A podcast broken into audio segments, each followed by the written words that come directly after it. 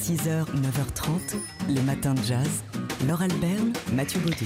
C'est dans le cadre de l'exposition Le modèle noir de Jericho Amatis qu'on va pouvoir voir ce soir deux films mettant en valeur le rôle des acteurs noirs dans le cinéma français? Et notamment un documentaire réalisé par Pascal Légitimus sur sa grand-mère, Darling Légitimus. Ce sera à 20h ce soir dans l'auditorium donc du musée d'Orsay. Darling Légitimus qui a été l'une des toutes premières actrices noires du cinéma français. C'est une dame qui a traversé euh, beaucoup d'époques artistiques culturelles et politiques. Avant-guerre, elle a beaucoup travaillé. Pendant la guerre, les Noirs pouvaient, à l'occasion, trouver du travail pour divertir les Allemands. Et ma grand-mère, donc, n'avait pas envie de participer à cette traîtrise, donc elle s'est mise en sommeil pendant la guerre. C'est vraiment euh, une femme qui avait beaucoup de conviction, de volonté. Ensuite, après-guerre, elle a formé un orchestre avec euh, ses enfants. Donc ma grand-mère, chemin faisant, a été engagée dans beaucoup de films, a été modèle pour Picasso, modèle pour Belmondo Père, le sculpteur parce que c'était une des rares artistes de couleur qui était un peu en vogue à cette époque-là, parce qu'elle était polyvalente. Les gens l'aimaient beaucoup, un peu comme une mascotte. Du coup, elle s'est fait beaucoup de copains, euh, comme Simone Signoret, Yves Montand. Euh. Donc voilà, donc c'est un témoignage d'une artiste qui nous permet, euh, grâce à son parcours, de circonscrire un peu toute une époque des années 20 aux années 90.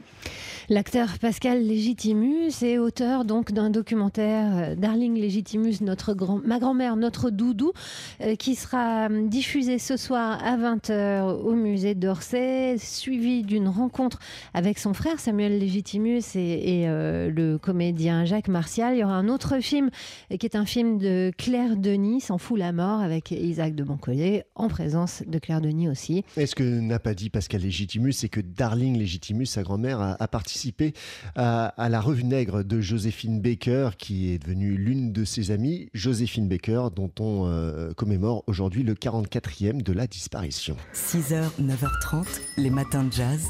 Laure Alberne, Mathieu Baudou.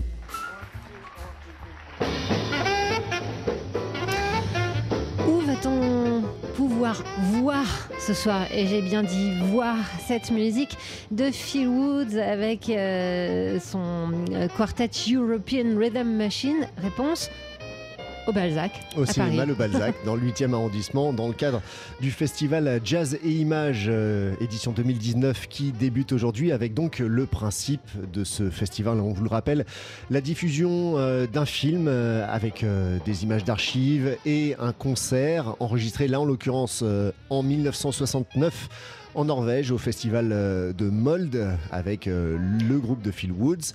Et puis, ce film est suivi d'un concert en live au cinéma Le Balzac. Ou précédé, ça dépend. Euh, alors, euh, normalement, donc, on vous rappelle la composition de ce European Rhythm Machine du saxophoniste américain Phil Woods. comme son nom l'indique, c'est une équipe euh, européenne. Gordon Beck est au piano. Henri Texier était à la contrebasse et Daniel Humer à la batterie. Alors à l'origine ce soir, c'était Daniel Humer qu'on aurait dû entendre avec son art trio, c'est-à-dire avec Stéphane Karecki et Vincent Lequang. Mais finalement, Daniel Humer ne sera pas là et c'est le groupe du batteur Gauthier Garrigue qui assurera la partie concert. Donc ça, c'est ce soir pour la première soirée de ce festival Jazz et Images qui se poursuit sur euh, trois séances, euh, une séance par mois. La prochaine, ce sera au mois de mai avec, euh, pour euh, le, film, l'orchestre de Count Basie au festival d'Antibes Juan-les-Pins. Et puis le 14 juin, ce sera le concert des Fitzgerald à Playel en 1968, le festival Jazz et Images qui débute donc ce soir à 20h30 au Balzac. 6h, 9h30, les matins de jazz. Laure Alberne, Mathieu Baudou.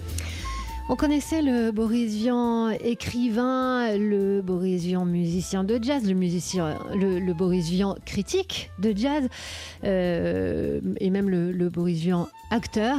On ne connaissait pas encore jusque-là le Boris Vian peintre. Et pourtant, Boris Vian a peint, oui. Bon, ça a duré qu'une semaine mais quand même. il a été productif en une semaine. Oui, 6 ou 7 toiles en une semaine. C'était en 1946. Il y a, fait un projet d'exposition à la galerie de, la Pléiade. Et l'une de ces toiles, Les Hommes de Fer, sera exposée euh, ce week-end au Grand Palais dans le cadre du Salon international du livre rare et de l'objet d'art. Ce sera euh, l'un des détails, aussi le clou sans doute, d'une petite exposition par sa taille, mais grande par ses documents. Ce sont les mots de l'un des deux commissaires de cette exposition, François Roulman, l'autre commissaire étant Christelle Gonzalo. Ils sont tous les deux euh, libraires de livres anciens, euh, passionnés euh, de Boris Vian. François Roulman a, écrit une biographie de Boris Vian, puis tous les deux, ils ont écrit un livre qui est sorti à la fin de l'année dernière. Et donc, ils sont allés piocher dans leur propre collection. Et alors là, il y a des pièces incroyables. Une soixantaine d'objets euh, exposés donc euh, au Grand Palais ce week-end. Une foule de documents, en partie inédits, autour de l'auteur de l'écume des jours, des photos, des brouillons, des affiches qui permettent d'entrer dans le quotidien euh, de Boris Vian, comme un faire-part de mariage avec Ursula, sa seconde épouse, des pochettes de disques, des journaux confidentiellement édités à Saint-Germain-des-Prés, le brouillon d'un journal par exemple où était prévue initialement une photo de Victor Hugo sous-titrée Jean-Paul Sartre. Et puis donc euh, ce tableau, cette toile, les hommes de fer à voir et juste pendant ces deux jours du week-end au Grand Palais, donc dans le cadre du Salon du Livre Rare et de l'Objet d'Art. 6h, 9h30, les matins de jazz. Laure Alberne, Mathieu Baudou.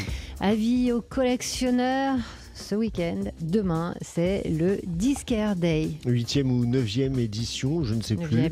Neuvième édition du Disquaire Day, donc euh, cette fête du disquaire. 200 disquaires indépendants participent à l'événement dans 90 villes de France. Le but étant donc... Euh, bah, d'éditer des petits objets discographiques événementiels, des inédits, des raretés, des objets euh, édités seulement pour le disquaire Day. C'est euh, le cas notamment d'un disque des primitifs du futur. Les primitifs du futur, un, collectif, un, un, groupe mené par le guitariste Dominique Kravik c'est un groupe qui a tendance un peu à passer comme un serpent de mer, il s'enfonce et puis après il ressort quelques temps après, parce qu'on a envie parce qu'on a des choses nouvelles à dire. Pour moi, c'est un groupe où il y a beaucoup de créativité, mais avec un matériau qui est un matériau traditionnel. Il y a des, configurations, des rencontres, et au fur et à mesure des années, on est passé d'un groupe qui était un petit noyau dur une espèce d'atelier très large où on peut accueillir des gens. Donc, euh, ce qui me motive, je pense qu'il y a toujours beaucoup euh, d'amour de cette musique, a toujours autant d'envie. Je ne sais pas exactement pourquoi, mais en tout cas, je sais que ça marche et c'est un gros plaisir, quoi. C'est un gros plaisir. Dominique Kravik, donc l'un des fondateurs des Primitifs du Futur, euh, qui s'est donc associé avec le label Souffle Continu. C'est aussi un disquaire Souffle Continu dans le 11e pour réaliser cette anthologie des Primitifs du Futur, double vinyle inédit avec une couverture dessinée par euh, Robert Crumb, membre historique euh, des Primes Duf, euh, avec des photos anciennes. enfin bref, c'est un objet collector, hein, ce double vinyle, il est super beau. À savoir que les Primitifs du futur jouent toujours, même si c'est un groupe ancien et à géométrie variable, ils seront les 24 et 25 avril avec San Severino à l'Opéra de Lyon, et ils participeront le 26 avril au Festival Jazz en Or. pour ce qui est de ce week-end, c'est le Disquaire Day, demain 9e édition. Allez chez votre disquaire. Les matins de jazz.